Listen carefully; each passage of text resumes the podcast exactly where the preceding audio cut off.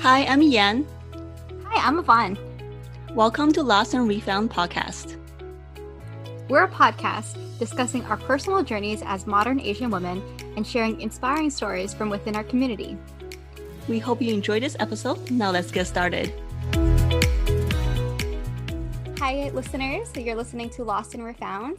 You have the hosts, Yan and Yvonne. I'm Yvonne. Hi, Yan. Hi, Yvonne. Hi. How are you doing today? I'm good. A little tired, but you know, hopefully I'll wake up by the end of this episode. no, I'm sure you will. I feel like sometimes in the beginning we feel like weathermen of our own of our own days. We're just like, oh, it's sunny outside, or it's you know, it's dark inside. so we are so excited on this day to have one of our really good friends, Kim Jacobs, here with us. And she is someone that we really worked with closely, and we have just such a great conversation with her. And we really want to introduce you guys to her because she has her own YouTube channel, Your Anxious BFF. Hi, Kim. Hello. I'm so excited to be here. And Yan, probably my annoying high pitched voice will get you up for the I am awake. Let's go. Oh but I feel like I I don't know if it's like an Asian thing or if you guys can relate. Like my mom talks really loud and I feel like I got that like on Zoom calls. I'm like, yeah, no, for sure. Yep. And everyone's like, like we're talking normal. We're we're good. So maybe maybe my volume will will kick it up.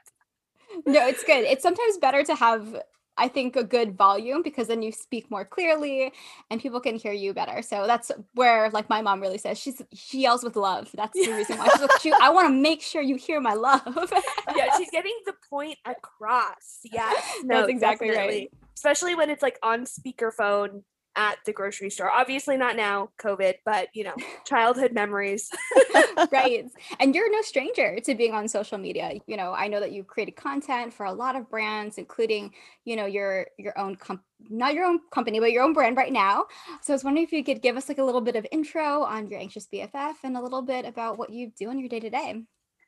Yeah, absolutely. So your anxious BFF kind of came about fairly recently because especially like with covid you know i think we we all know what a what a tricky tricky time it's been. But actually i've always struggled with mental health. I've always had anxiety um, and bouts of depression but i think and it's definitely run in my family as well. And i don't know about both of you but i think growing up i don't know if it was the time or like a cultural thing or whatever but mental health just like wasn't a thing. We didn't talk about it. It was like, do what you got to do. You're going to school.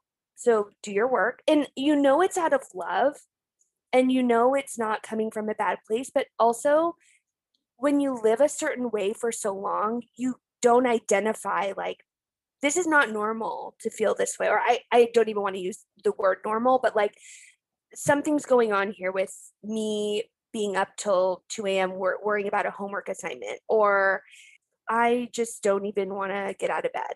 But you live that way for so long, you don't understand that there's another way to live. Maybe that other people don't experience that and that it's kind of just you. So, you know, you live that way. And I feel like it wasn't until very much into being an adult, like late 20s that I started going to therapy. And it was just kind of out of cultural conversation, I think. I think in the last couple of years, mental health has been kind of rising more to the top. I feel like in the last couple of years, that mental health has become a bit more of a conversation, especially around depression and anxiety. I think other mental health issues like bipolar is just coming to mind, but I know there's a million more. I don't think those are being talked about as much. But with depression, anxiety, more so, I think, especially our generation, we're experiencing it much more, especially with like social media and all of that, and the pressures in careers and family. I think because of that, I was more open to therapy, but not taking it serious. It was just like, oh, I'll go and I'll chat. And I would even find myself not lying to the therapist, but almost feeling like I had to be like, no, I'm good, or like, I'm actually fine. Like, oh yeah, I felt this way, but like that's understandable. Like this person, or my family's like this. So I, I understand why that happened. And that's like not how you're supposed to do therapy and i didn't know that at the time but um and so i think with covid happening that was really my turning point with me getting to my lowest point with mental health definitely with anxiety depression and it was lots of change obviously for all of us. So many unknowns and I think it amplified all the anxieties I already have and had, feeling very lost just in life, in career, in passions, like feeling so lost and that all being amplified and brought to the top. Then I had a big life change. You know, I got a new job, which I just want to preface I am so thankful for. And I realize is such a privilege. And I realize that, but I think with mental health, you know logically, right? You know logically, this is good. I'm very lucky. I have all these things. But when this anxiety, depression gets a hold of you, that is out the window. That is out the window. You cannot see through the fog. And I was crying every single day. This is not because of this job. It wasn't because of that. It was such a huge shift in my life that I think I just felt like I couldn't deal. It, it I it's even hard to explain. And I think those events just correlated. I don't even think it was like related. It was just in parallel to each other. I was wouldn't want to get out of bed. I wasn't myself. I was crying all the time, just like thinking the worst things about myself, about life. It was like a cycle where I was like, oh, I'm never going to get out of this. Okay. okay. So, all right. So this is my life. And then that feeds into the cycle. then that feeds into the, the cycle. And it's like, okay, all right. And so one day I was like, I need help. I need help right now because it was getting scary. It was it was really scary. So I went back to my therapist and started seeing him every week, which again I want to preface, I realized being able to go to a therapist is a privilege in and of itself. I started seeing my therapist and he was just like, you know, for now we don't have to do this forever, but we can explore medication. There are things to help you. There are things to help. They can be temporary if you want, and then he was also giving me tools like breath work exercises. Let's try meditation. Let's try this, like for the different things. And of course, it's a long process. It is not a one session and you're like a brand new person. No, no, no. So I went through all of that. And there's even more where like I had discovered I have ADHD and I got diagnosed with that. And that is a whole other thing that fed into anxiety, like from a kid to now. But so long story long, because that's how I like to tell stories. Uh, all of that really contributed to Your Anxious BFF. And essentially, Your Anxious BFF, I want to grow it into a community where, look, do we have all the answers? You're not coming here for advice, or maybe advice, but not like scientific, therapeutic advice. You're coming here for support. You're coming here to be with people who understand you we're not trying to diagnose you. We're not trying to tell you you need to do this because that worked for me, because that's not how it works. That's not how it works.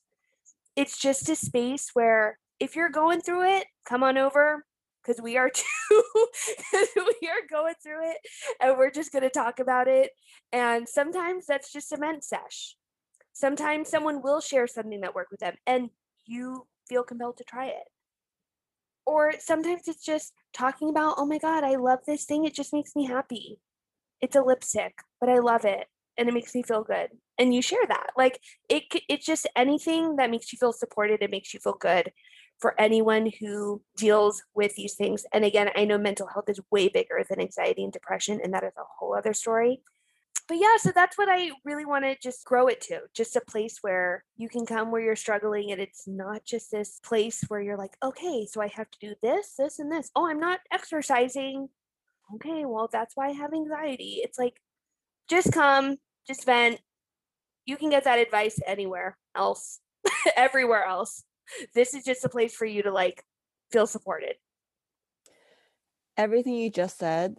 I mean, I just came out of depression. Um, Ivana have been talking about it. We just recorded an episode about it. I'm gonna release for next week. And everything you said was like you hit it on the nail, right? Depression is a very lonely disease. I think I put in an Instagram quote, like I put myself in solitary confinement. That's how it feels like. I want to tell people how I'm feeling, but I can't get the words out of my mouth. And there's also a layer of shame. Like you said, I have all of these things in my life. I have, I live in a house in a great area. I have had beautiful children.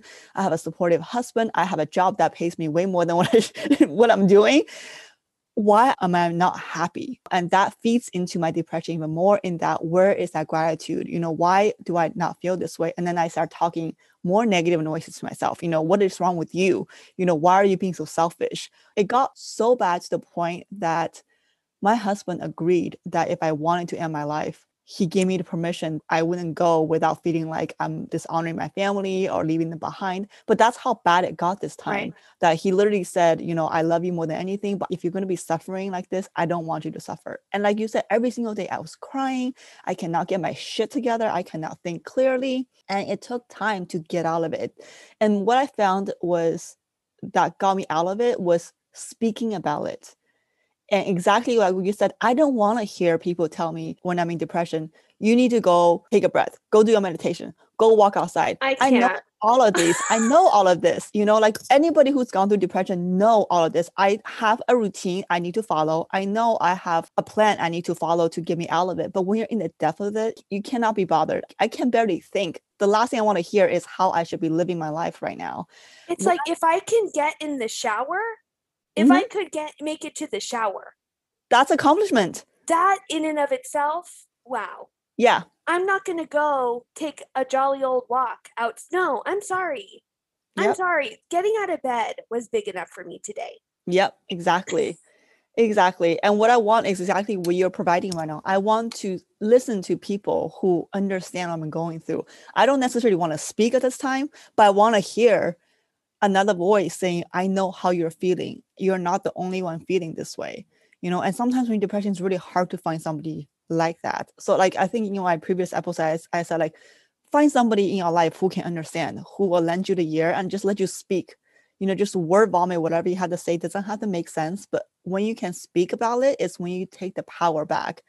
And actually, you know, when my husband told me he gave me permission, that's when I think that love from him kind of woke me up a little bit. I thought about it for a little bit. I was quiet and I said, I want to live. And when I said that, I got up and I took a shower because I haven't taken a mm-hmm. shower in like a couple of days. so I got up and I took a shower, and that was a that was my accomplishment for that day. And since then, I've been taking every single like very very slow every single day. I'm not putting a goal on myself. I'm not saying by today you have to do this. I'm literally saying today if I have the energy, I'll do a meditation. If I have the energy, I'll go out for a walk. If I have the energy, I'll do a 30 minute workout in the morning. If I don't, I'm not going to do it and I'm not going to berate myself for it. I'm just going to let it be. No, absolutely. And also, exactly to your point about having support from, you know, whether it's your spouse or a friend or whatever. And also tying into what you said about like the shame mm-hmm. that goes into it. It's like, I would even now I think like, oh, my poor boyfriend, because he would look at me like, are you okay? Like, it's fine. I can only imagine how powerless he felt, but also it's like he didn't understand. So it's tough because it's like, you know, the people in your life, they're like, just do this, or like, it's okay, you know, because mm-hmm. they don't know how else especially if they have not been there, they don't know what else to do. Yeah. Bless them. They don't know yeah. what else to do. They mean well, but they don't know what they're saying is actually making it worse. And my husband's the same way. You know, when we first married, my husband has never gone through depression. He actually when we first met, like he he will always tell you like I'm the one that helped him learn empathy and and all that because for him he was very much like like an Asian man, you know, like don't think about emotions. Here's what I have to do. Um, and when he gets mad, he'll blow up because he did not know how to process emotions. And over through the years, we married for you know almost 13 years, we've been together almost 16 years, and now you know he cries. He'll openly tell anybody he loves them and you know he's really, really acknowledging that side and he's coaching other people on how to be more emotional available so now he understands so now he doesn't say those things to me but i remember in the beginning of our marriage how hard that was because just that misunderstanding of he just say what is wrong with you? Can i help you? Like go outside. Stop being in this bed. Get up. Do something. And everything he was saying to me was making me worse and he didn't understand why Yeah, no, totally. And it like, of course, unintentionally from them, but it totally fuels that feeling of, well, geez, yeah, I am lazy because I don't want to go outside. right there is something wrong with me Yeah. Okay. No, I mean, yeah, I haven't been outside for a week and I have no desire to. Like, I, I must be like this or like that. Again, it's like logically, it's like your brain wants to think like, no, like you're going through it, like it's fine. But it's just all so powerful and it just takes you to this very scary place. Yeah. And I think like in this past year, again, I've always had these feelings of anxiety and depression, but I think like yeah, and I don't like I don't know if it's if there was like a first time, but like this was my first time of when it got so low where Mm, I was like, oh, this is bad. This is scary. This is not that baseline of anxiety depression I'm used to because I feel like there's that we all like some of us have a baseline where it's like this is my normal. Mhm. I can manage it. I've lived with it for so long. This is kind of what I'm doing and then because I got out of that, it went lower than that normal. I was like, "Mm, I need help. yeah there's a baseline but i mean i have been dealing with impre- depression i think i feel like most of my life i tried to commit suicide when i was 15 i think i was 16 so i think that was my lowest point Mhm. this one i just went through was almost as close that one because i was like close to just saying fuck it i don't want to do this anymore Yeah. only thing that was holding me back was I have children, and you know that's that's always in the back of my mind. I can't just leave them. Um, but as early as I remember, I think I was like six or seven in elementary school or like first grade. I remember cutting myself when I didn't know how to express how I felt. But that was my baseline. Like you said, I thought that was normal. And I think in my episode with Yv- Yvonne talking about my depression, I was saying, um, I was I didn't realize that I had depression most of my life, that I had anxiety. In my mind, like you said, it was justified. It was normal. This is what I've always been doing my entire life. You know, I've always been told, don't really think about emotions, you know, especially, I mean, I grew up in Shanghai for the first 11 years of my life. In that culture, is very much, especially a woman, right? Don't Mhm. speak up, do what you have to do, do what you're told, don't express your emotions. So I was taught that way and I didn't know how to express my emotions. So it was cutting myself or hurting myself to get that out of me. But that to me was normal. And last year I did a lot of work. You know, I had a very abusive stepdad that also fed into my depression, my anxiety. I was able to get rid of his voice that was constantly berating me, you know, in my adult life. And I got rid of that voice. But this year, when I went to depression, it was my own voice. And that made me realize okay, I have trauma I had did not address. And I literally went through days and nights when I'm just thinking about every single memory. And I realized, oh, yeah, it's not normal to be cutting myself at six years old. You know, if my daughter did that, I'd be like, what is What wrong are you doing? Yes. finding every source to help her. But in my mind, it was that was normal. what you just said if my, like if my daughter did that no like this is not happening we're mm-hmm. getting you the help and it's like when you deal with mental health it's like if my family or friends or anyone was going through that i would be like no i want to support you but it's like when it's you you can't even find the will to give any positive self-talk to yourself it's just all negative Yep. but it's like i would never talk to Yes. people I love like this. I would Yes. ne- I ne- would never even think these negative thoughts about the people I love like this. Absolutely not. No, and if they ever had those thoughts, I would be on the phone with them like, "Oh, Mhm. of course my cute French pin that I had fell out, but okay, anyways. Um but it's like if they even hinted that they felt these things about themselves, it's like, no, no, no. Mm-mm. I'm here to support you. What do you need? There's no, like, you are not this person. You're amazing, blah, blah, blah. But it's like, when it's you're in your own head, mm-mm, good luck. Yeah. You, no. And- No one can penetrate that. Yeah. And for me, like when I'm in those levels, it feels like I'm on autopilot. And the positive self talk is not a part of my autopilot programming. I don't know why. I'm not there yet, but that's the reason why. Like, and those thoughts that you keep repeating they're on repeat and they get louder and louder and louder and soon that's that's all you hear. Even if like you know M- malinka he comes and says like i love you i love you so much. I don't hear that. That's very low. I am i'm in a noise canceling room with these thoughts.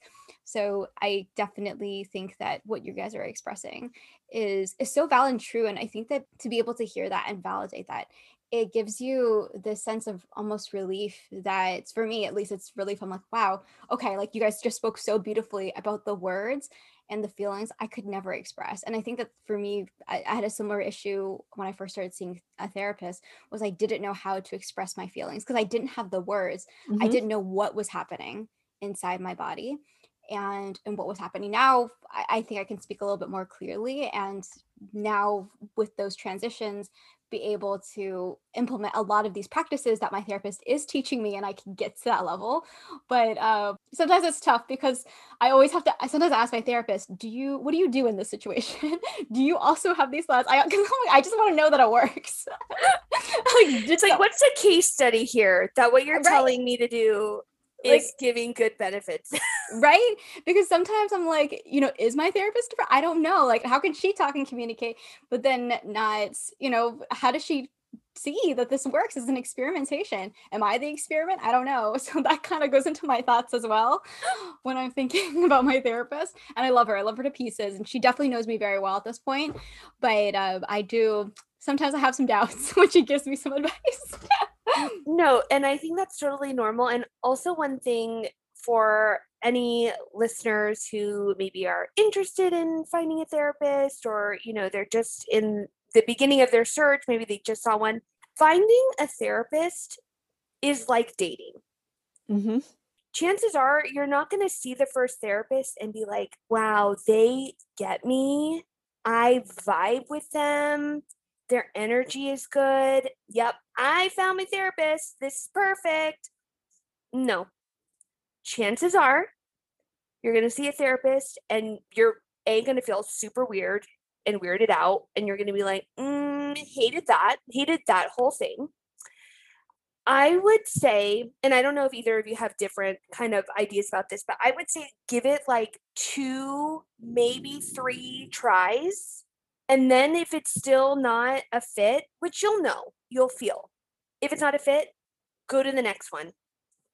Go to the next one because therapists are ultimately just people at the end of the day. We don't vibe with every person we meet every single day. And especially the person who's going to know our deepest, darkest secrets and give us advice on how to break out of that generational childhood trauma that has been instilled in us it's going to take a second to find that right person that you're going to vibe with. So I just say that because I feel like people could get discouraged very easily, especially when they have to be vulnerable. Mm-hmm. So just give it a couple tries.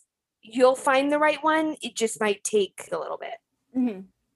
And it's normal to feel awkward in that first session. No, it doesn't matter how many therapists you have seen. That first session is going to be awkward. It's like an interview. It's like the first time you go on a date, like a um, a blind date. You're just like, you know, interviewing each other. And I think part of what Yvonne said about not being able to open up, I've thought about this a lot of times about my first therapy experience. Same thing. I sat there and was like, what am I supposed to say? I had so many feelings. I didn't know. I couldn't pinpoint what was really bothering me. And I was wondering, like, one, like you said, was it a generation that we grew up in? The time when we grew up in, mental health was not something people talked about, especially in Asian family. Even now, mental health is not talked about in Asian families. In Asia, people are dropping dead from stress, and mental health is not being talked about. And we were taught not to express ourselves. So I always wonder is it because we're Asian women? And I also feel like women Uh, some people might come at me for this, but I feel like women can suffer in silence a lot longer than men can suffer in silence. So is it that we're Asian, we're women, you know, we grew up in the times? I wonder, you know, somebody who is Gen Z and who's white, would they have an easier time of speaking? I feel like they do because the Gen Zs that I talk to, they're like, let me tell you how I feel before I even ask you how you feel which but I love the oversharing. I do. I do. I have gives me so much more hope for my own children because they're a lot more open to tell me how they're feeling versus I was scared to tell my parents how I was feeling because if I did tell them, they either won't believe me or they laugh at me or they just brush it off. Yeah, and it, it's like when I think about because so I'm half, so my mom is Korean and my dad was white, and my dad actually committed suicide when I was 15. And so mental health issues very prominent with him. But I think for both me and my mom, A, I was I was young. So what do I know? I know the feelings I'm having, but I don't know where they're coming from. Again, we think they're normal. And my mom, it's like exactly the same thing. It's the Asian culture. I don't even know if they can identify. They're just like, we're not talking. No. Yeah. Yeah. It's my not a mom subject they can we can talk about. Right. Right. And They will they'll change the subject right away and or just be like, we're not talking about this. Like yeah. And and so it's like you know that happened and so me and my mom only had each other and it, it still kind of went unspoken it's funny like when you become an adult you recognize that your parents are also just people who are just figuring out what the fuck is going on just Yeah. like you're figuring out what the fuck is going on and i think it just went unspoken because i don't think my mom could i don't think she could navigate it either. And again i know we're we're saying like our experience because we are asian and i'm sure this is in other cultures too but it's like she was just very strong like exterior strong. Yep. and still is to this day but i can only imagine what was happening inside. Yep. and so how could that not be a carbon copy of me Yes. Mm, Yep. how could that not rub off on me mhm. as Right. a kid for some reason i don't know if this is like how i cope with that trauma or whatever it was but i almost like compartmentalized that moment in my life and i was like oh well that was a very sad moment like of course like i lost my dad it's very sad and but i almost like compartmentalized it like his depression like but that's not me hmm that but that doesn't affect me and of course you don't know any better Like, at that age you, you really just don't know any better Right. but then it's like, mm, no, you've actually had these feelings for a very, very, very long time. Again, it's generational. It happened from traumatic experience. Like it's so many things, so many factors that go into it. It's not just, oh, I have this due, I'm getting anxiety. It's a million things. It could be from your family, from things that happened, chemicals in your body. Like it's so many things. And I think it's so funny, Yan, what you say about women being able to, you know, really like it's it's not something that like we should be Proud, proud, of. of. You shouldn't be proud of it. No, and and it's it's just, but it's like yeah, like we are freaking strong. Like yeah, we're very strong, but it's also like I don't know. I feel like women we have this idea like we got to get it done. We are the organizers. We're the planners. We are the ones who keep things going. Things Yep. wouldn't happen without us. People are depending on us, relying on us. Um, and we also put this immense pressure on ourselves to make sure these things are done. And so when we can't fulfill those things, that just piles back on to the anxiety and the depression. Because like, I can't even do what I'm supposed to do. Yeah. It's the narrative that we keep telling ourselves, right? It's a self-fulfilling prophecy. I mean, I remember when I was younger, you know, I always hear your mom was such a strong woman, you know, and, she really is. And I say all the time, I can I'm not my mom. I have a lot of her traits, but I cannot imagine the amount of trauma and pain she went through, but she never talked about it. You know, so growing up, I never thought about her pain. I only thought of my own pain because to me, she was a strong woman. She never showed that emotional side of her. But how could she have not felt something? You know, she left me when I was two in China. That must be really hard. I can't imagine leaving my children, you know, to go to a different country. She came here with $60, did not speak any language, uh, the, the language, did not have a work permit, and put herself through master's degree. And she went through three divorces. Like all of this is a lot of trauma that she never spoke about. In fact, I'm still trying to get her on the podcast to speak, to speak about it. And so in my head, was always, okay, my mom's a strong woman. I need to be more like her right? I need to be that busy woman that I mean she worked a lot for my sake, you know, and I really only saw her on the weekends. And on the weekend, all I did see her was clean and cook an entire week's meal for my dad and I, because she won't see me for next week because she works like a, a different schedule than, than our regular schedule. So in my head, that was my goal that's who I needed to be. You know, if I'm not that person, then I'm just not good enough. And I have felt my entire life I'm not good enough because I not cannot measure up to that. I mean, that is crazy amount of determination and just her work ethic. I cannot compare to that. So that does affect me, but that affects my narrative in my head. Yesterday, I was having conversation with my husband. I was saying, oh, next week my schedule is really busy. You know, I'm gonna have a lot. I need really to manage my time. And he's like, What about your rest? I was like, I'll rest, but I just need to make sure I do all these things. And he's like, Who is telling you to do all of these things? You know, he's like, Who's telling you you have to edit podcasts on these days? You have to do all your recipes on these days. Who's telling you who's telling you you have to post a recipe every single day on Instagram? You know, he's like, these are all narratives within your own head. You're telling yourself you don't do these things, you're not gonna be good enough. He's like, I would never say these things to you because I don't think about that you know and he used to be a ceo of three companies and he's like if i was tired he will take a nap at 2 p.m if he's tired. And he's like you know where i'm like running haggard and he's like you never take a nap because i feel like number one i don't deserve a nap because i have all of these other things i have to do. And if i don't do them then i am not good enough. You know and so this narrative of we need to be strong. We need to always carry the load. We are not the head of the house but we carry the household. And that that is a lot of pressure that we put on ourselves no totally and it's so it's so crazy like literally these like societal like norms for women. Also like i think i mentioned a little earlier about four months ago i was diagnosed with adhd inattentive and first off me adhd i could sit on the couch hours.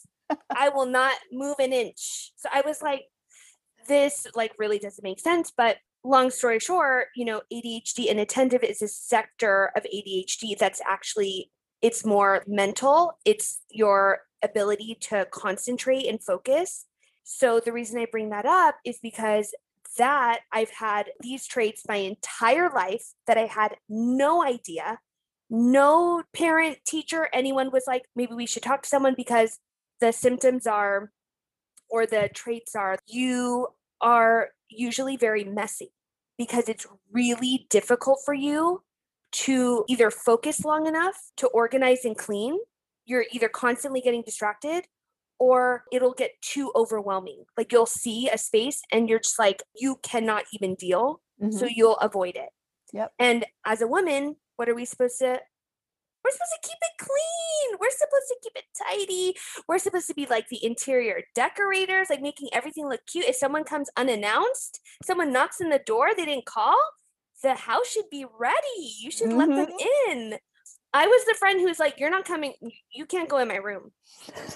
Because A, you can't see the floor, and I'm not trying to clean it before you get here. So, no, Mm-mm. you can't come in this house.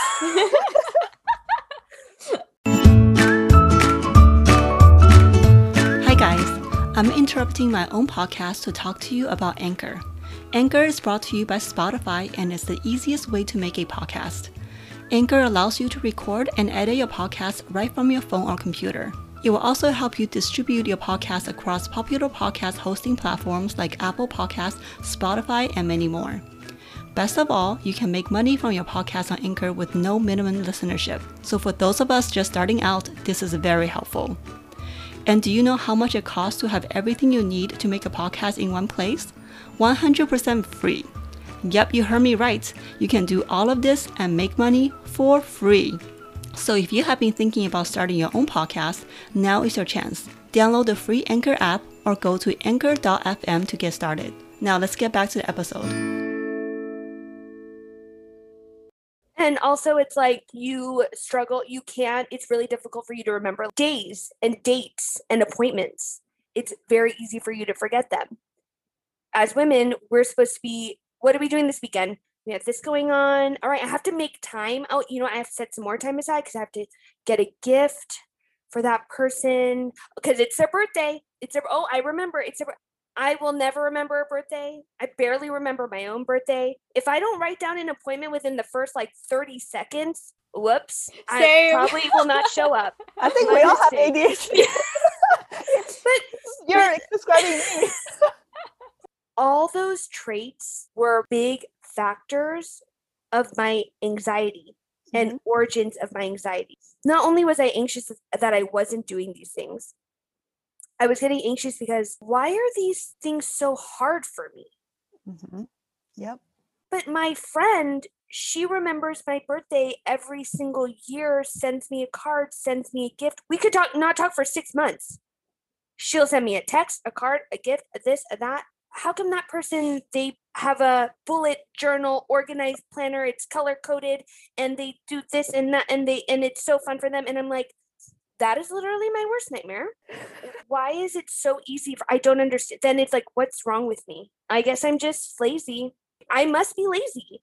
I must be like a space cake. Like all these things literally feed into this like negative talk, which makes your anxiety and depression bigger and bigger and bigger. Cause it's like, mm, yeah, that's another thing I'll never be. I don't know what it is. And it, it just spirals bigger and bigger and bigger and bigger.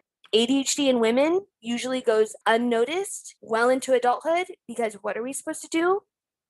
We need to do all these things. So we just cope. Exactly. And you better figure it out because that's what you're supposed to do. So, Do you know how many times I have bought cute planner with like different color pens so I can write like all those great notes of my to-do list and all that stuff?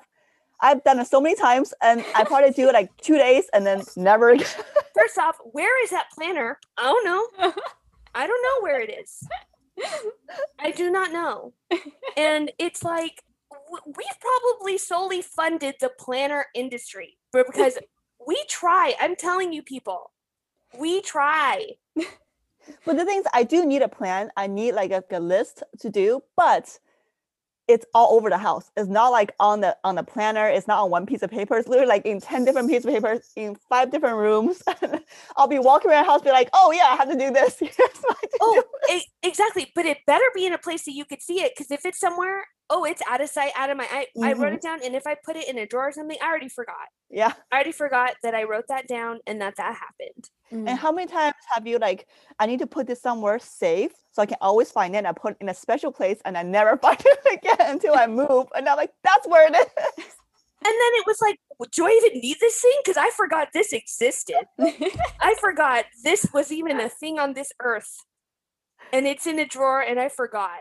Yep. Whoops. I don't I don't know. Like it's crazy. But it's like these gender roles are supposed to be the ones to do all these things, to plan, to be organized, to be clean. And it's like when you can't live up to that, and yeah, just like you said, it when you feel like you can't live up to like how strong, you know, our our parents were, our, our mom is, or so and so, your self-worth just goes lower and lower and lower, which feeds into the depression, which feeds into the which it's it's this vicious circle. And it's like sometimes you can't catch yourself. You just start wake up and you're in it and you're like, oh whoops, okay, here we go. I'm spiraling already. And yeah, no, it's it's a ride. And I don't know about you, but I don't always notice when I'm spiraling. It's only when I hit the rock bottom, I'm like, oh fuck, I have been spiraling for months now. And I did not like I'm so disconnected with myself that I did not even notice until the voices got so bad where I'm literally just want to kill myself. It and it's like you it's almost like you kind of wake up and you're like, oh, this is not yeah. Mhm. Mhm. Mm-hmm. Mm-hmm. Yeah. Yeah. For me, I just kind of black out in those days where I don't know. I I see myself cooking, but I'm not cooking. I'm not being Right. present. I'm because Yeah. I'm thinking about other things, and I'm thinking of certainly about my fears for the future for sure. um, but it's it's crazy to think that I can see myself even getting sad, but I cannot stop it. I can't press pause. I can just watch it happen from this outer body experience. No, totally. And I will have experiences also super similar to that. Or even sometimes, like, I'll notice that all these negative thoughts I had throughout the week, they like are in this big ball and they like manifest. They become I don't know. It's almost like they just like hit me like all Mhm. at once. And I'm like, oh, yeah, like I am a piece of shit. Okay. Um, you know, and it just like hits you so hard. Yeah. And it's like, if you even have like the will to look back throughout the week or look back at, okay, what's going on, It's like, oh yeah, mm-hmm. It was that kind of week. Yep. Mm-hmm. because you're I- using it as like evidence for saying like this is why like i am the way i am and you're like instead of thinking that like oh these are just individual thoughts. I made this mistake that one day it's not going to happen again. You're thinking well this is always going to happen. This is like this is why i should never do this again and or never speak out out loud. Like this is why i can't do presentations. I should never send emails. And then uh, that's what i do um, and i'm constantly like tracking the satisfaction of checking these boxes in myself to be like, yep, this is why I'm programmed the way I am. And then it leaves me feeling just, yeah, hopeless. And then I then to my answer when people ask me like how I'm doing, I'm like, I'm terrible. They're like, oh well, like what can I do to fix it? I'm like, no, this is just the way I am. I just Yeah, feel you're like, terrible all the time inside.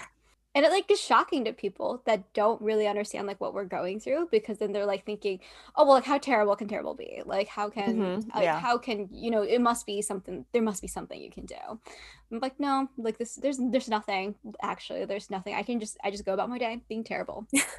like it's so practical like to think that way it's in my mind when i'm in that way so Yeah, and everyone experiences these things every so often, right? I'm sure everyone has their bouts of like, oh my gosh, I have anxiety because I don't know, XYZ, whatever. But I think that line is is it a constant? Are you having these constant feelings? Is it getting to the point where it's like almost irrational?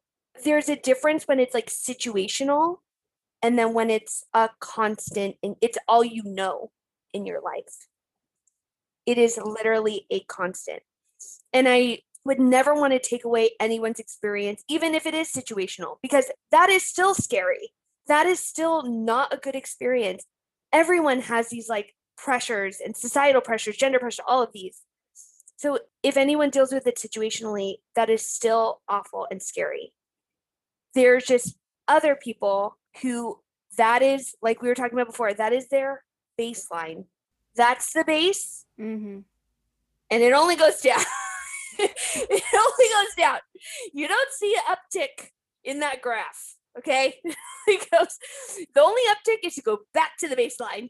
It's like and also for anyone who does get help or whatever route you take if it works for you that's fine if it's medication like i right now in my life am relying on medication. Sometimes that's the only thing that will help. Do that thing. Again if i don't want it to be like drugs and alcohol but it's like if it's like prescribed by a doctor and that is just what you need at that moment to help you do that thing.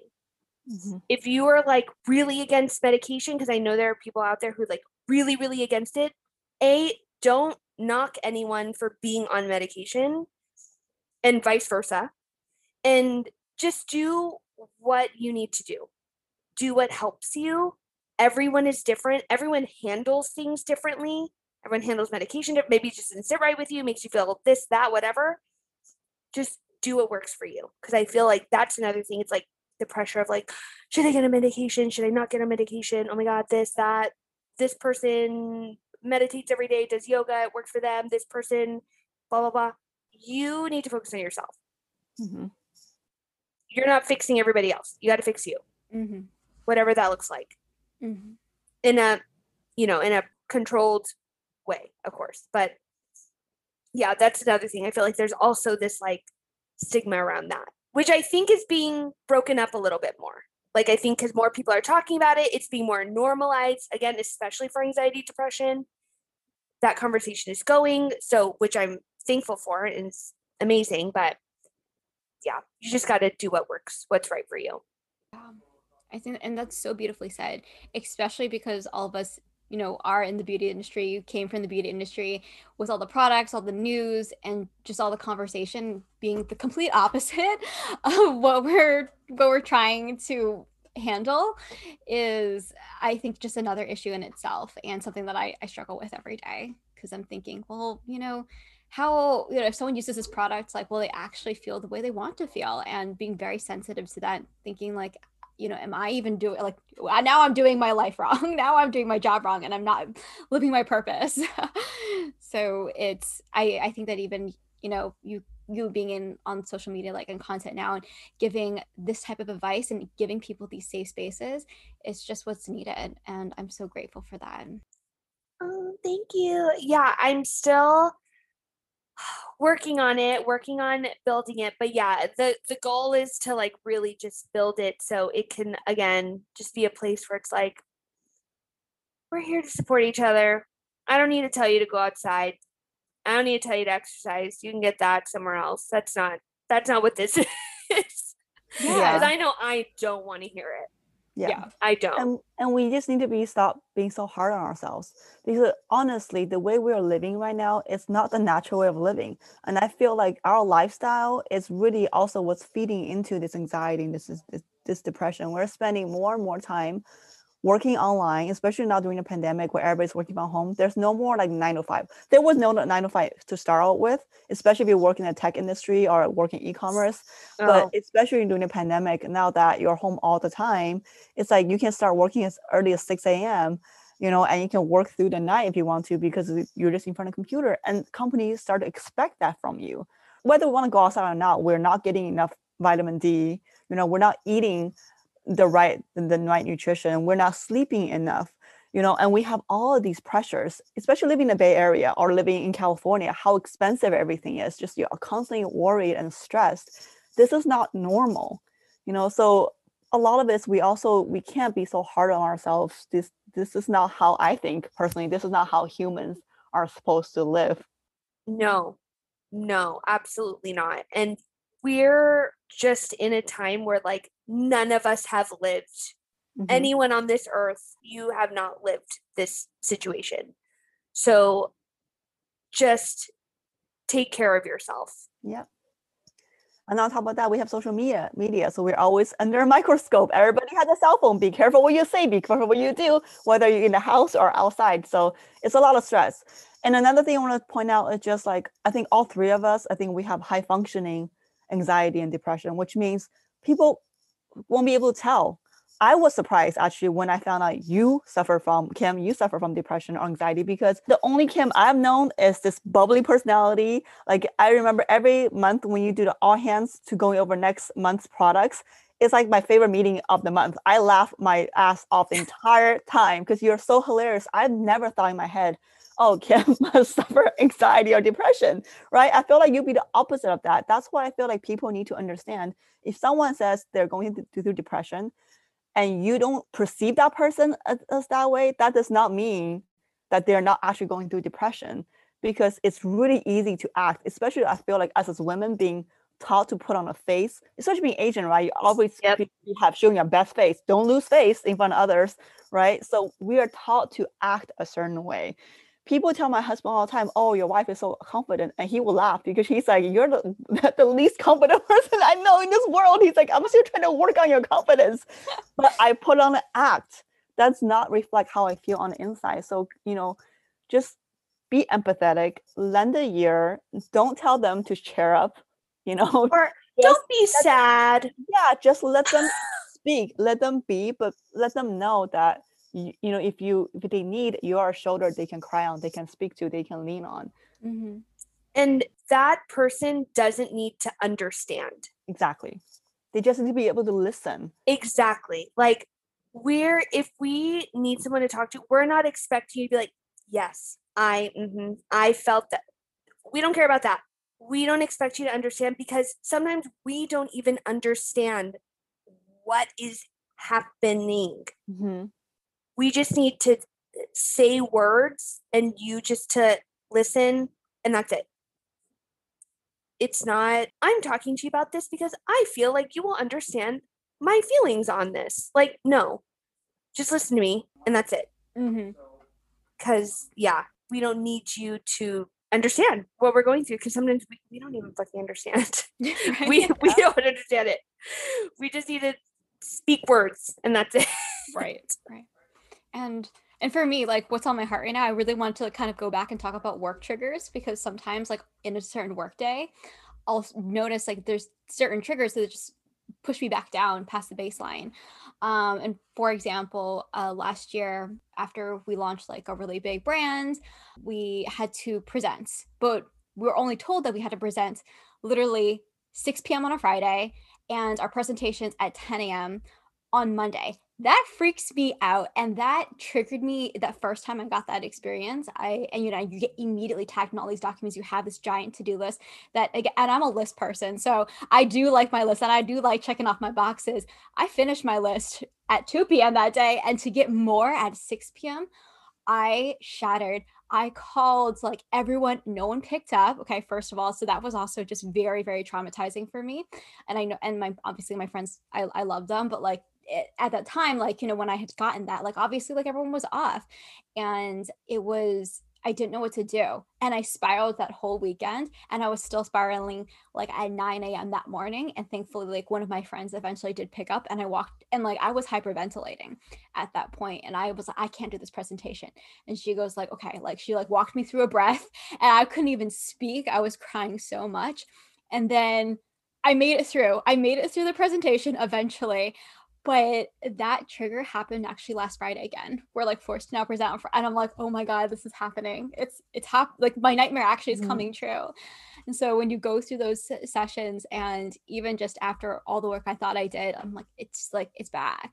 Like, why is this? Like, why? I think there like, will just always be triggers in life to where uh, we. That's why I feel like I need I need a plan. I need a management plan where when something like this a trigger comes up, I need to figure out like what's my action plan. Like, how do I bring that triggering emotion down because this literally happened to me last week. I think I told you, I think Thursday, I was like, I'm having a really shitty day because same thing, 10 minutes before uh, a meeting, my manager emailed me and the entire team, can you present like something, uh, update from your, uh, your team in 10 minutes? And I'm not that person anytime I do presentation for, for me is one of my biggest fears. I need a lot of time to prepare. I need to make sure my information is correct. Otherwise, I stutter my way through the entire thing and no one understands. I don't even understand what I'm trying to say. So that immediately triggered me. And I meant to email her and I ended up re- responding to the entire team. And I said, please don't email me 10 minutes before and ask me to, to, to present like, and, and please don't, don't CC the entire team. And I CC the entire team too and now and I felt so bad afterwards. I apologized to her. I was like, oh my god, like honestly, like that's not this is not who I am. You know, I'm not a mean person, but triggers will make me do things where, you know, I I don't mean to do that, but I did it because literally I just like blacked out for that second, and that's just what my body did without me even realizing it. And then I end up feeling shitty the whole rest of the day. And I still feel shitty now and like impacts, you know, my mindset impacts how I, you know, how I feel physically, emotionally. So we need a plan for those triggers. I don't have a plan yet, obviously, because I'm still getting triggered and doing things I regret immediately. I don't know. Kim, do you have any like what how do you manage those triggering emotions? I think that's so tough because it's like some I guess it depends like where you work, but I think predominantly at work, you're sometimes they just don't see you as a human being they don't see you as a person you're a worker. That's the worst because then they're saying well i don't understand why you're freaking out. Like oh, i mean obviously when i told my manager she's like oh well that's your job. That just sent me into i mean after i hung up that phone that sent me into another route and i'm sorry if that triggered anyone here but it is i'm i'm like why like why? Like i'm then that just and i had no questions to answer and answer myself at that point but yeah. yeah it's just like we're still human beings. Some of us have like yeah like you said you don't like public speaking so you need time to like get yourself together because that is a human thing. You're you're human. That's what you need. Yep. Because what i need may be different than what you need and what you want. It, it's different but it's like in this like corporate structure or like in this like working world they're not thinking about what you need. No. No no. They're thinking about what they need to get that check. Yeah. So it's just so easy for that to be just glossed over and i don't even have the answer to how to navigate that because i just go into a panic. I just go into panic mode I have to grab like a propranolol, whatever the hell it's called, to relax my heart. That's just exactly what it is. It's trigger. It's a trigger. Yeah. And you become highly irrational. Because your mind goes here, there, everywhere. And it's yeah. like, my mind's already doing that. Now this is just amplifying it. Okay, great. Thank you. And now, you, oh, now you want me to talk in front of people. Right. Okay. hmm Okay. In what, 10 minutes? Okay. okay. Yeah. My meds may or may not kick in by then, but okay. If you if I needed anything more to kind of tell my imposter syndrome, right? To like kick in, that's where that's why I love that video so much because I'm like Kim, that's exactly what I say in my head. Like you tricked them all. Like bye, you can't do Yeah. this. Bye. Like I'm like, oh my gosh. we are like Oscar winners. Like I am an Oscar winning actress. Like you thought I could do this job? Oh my god. Okay. All right then maybe I should be on TV and in movies because like I really tricked you into believing that like I am a skilled qualified person to act out on these job responsibilities. And that's just like another thing that fuels all of this. The imposter syndrome. But again, who wants to talk openly that oh yeah, I don't know what the fuck I'm doing. Who wants to say that? Not me. Or like having to explain your your job and being like, oh yeah, I actually had no idea how I did that. Like you're you're saying that that was a good job. I don't know how I did that. So Yeah. just- Who wants to admit that? No one. Again, it's that like you're in silence and you're just percolating on it, which makes it worse. But you don't want to you don't want to say it. You don't want to tell anybody cuz oh my god, what if they're like, "Yeah, I can tell. You don't know what you're oh doing." my. But- my heart. but it's like that's where your mind goes. That's That's that's, where you- that's where my mind is. My my entire life has been fake it till you make it, but I never feel like I make it. I'm always faking it. you're almost just like, how did I get here? like how but it's almost like this block like I can never accept like, oh yeah, I did XYZ. And I'm here. I can never. Maybe they were just like feeling good that day and they wanted to you make up any heinous reason in your mind to take away from you, to take away from your accomplishments, to take away from your smarts, to take away from all of that. But that, for me, is the natural thing to do. Mhm. The natural thing for me to do is to be like, oh, well, like I worked with this person on that project. So I actually, like, I didn't, I didn't do that. Yeah. Like, Hmm. oh, it was a group thing. So I, that's not ownable for me. Yeah. or yeah i know i did it but like i didn't know what i was doing so i can't i don't own that because i i don't know what i'm doing Yeah. That's why year end evaluations are always so hard for me because I'm always like, well, you know, they're like, what did you achieve? Well, I didn't achieve anything on my own. Of course I didn't. It's a teamwork. We work for a team. It's not, it's never one individual. But for me, it's like, okay, well, you know, I only did this much. So I don't, you know, I I must not have done that well. or you've done something but you are like oh but it was just that Mm-hmm. Yeah. i just I can't take just, credit for the whole thing. I only did this this part. No matter Yeah. how important it is, but I just did this piece. yeah I, I i just did like this thing it was honest like it was it's seriously it's it just made a million dollars. no Yeah. but you know. it's, it's, Yeah. it's just like it, it's really nothing like it's um no it, it's n- i'm i won't even put it on my review or whatever the hell because it, it was so small yeah. It was so small. Yeah. And it's like, why? why? Why do we do that? But again, the lot sure your logical side is like, girl, put everything you did on there. You read your email, put Mhm. it on the review. your emails. You got out of bed. Yes, you made it to work. But it's like instead, it's like literally the polar opposite, where it's like during reviews and stuff, I'm literally like, I don't even know what to put on here. hmm Mhm. I don't feel accomplished. I don't feel like I contributed anything positive. I don't feel like I contributed anything. Mhm. That's the norm, where it should be like, yeah, I did that. mhm, and I did a little bit of that too. mhm, and I did this and I did that. That's how it should be. But instead, it's like, no, it's so small. Or I didn't, oh, I didn't know. and and just again every all those thoughts so true for me and that at the end of the day you know when you don't have a strong end of the year review like you know then it kind of spirals because then i'm like oh well i didn't get the promotion i thought i deserved at the same time or like because i wish someone had told me and recognized all that within me outside of myself like you know like i think yan and i were speaking like just uh previously about how I wish my managers just knew like how much that was. And he was the one that like said like all these things and was to tell me. And for me not even to recognize that for myself, it's just um it's a sad truth. It's a sad truth that I just have to continue working on for for me. Totally. So, yeah. Um, thank you so much for explaining that so beautifully. I know that it's such a it's such a difficult topic to just be really sensitive about and, and talk about but i think you do so so well. And i know that i've personally shared your channel to many people.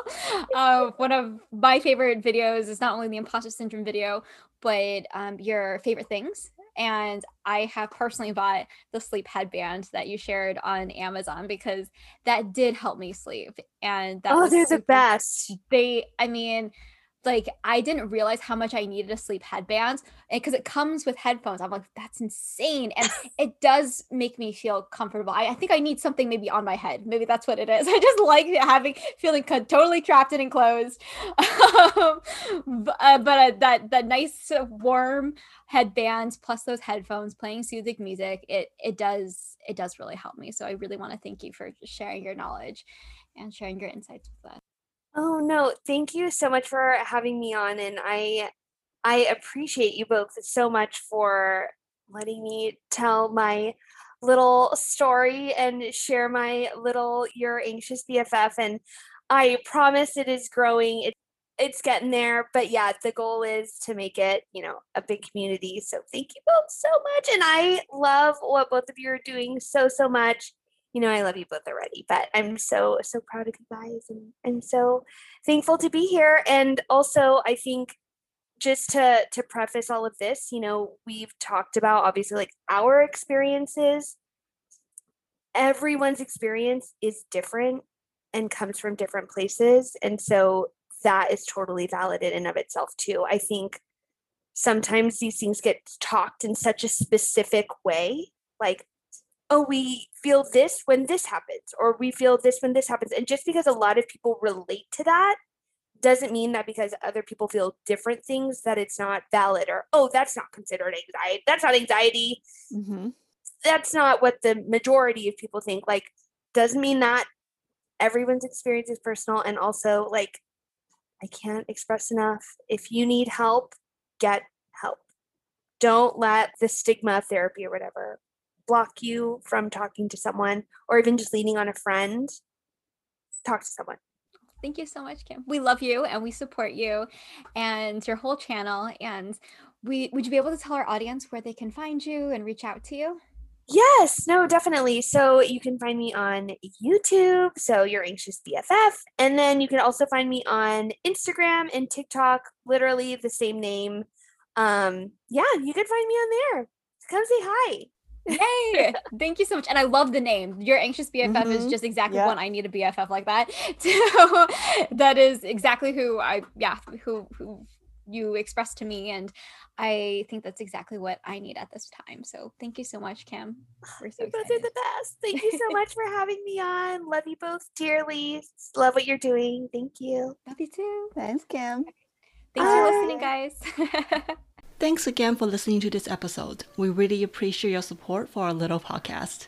If you enjoyed this episode, it will mean the world to us if you can leave us a review on iTunes or Spotify. This will help more people discover our podcast. You can find Lost and Refound podcast on Instagram at lost.and.refound.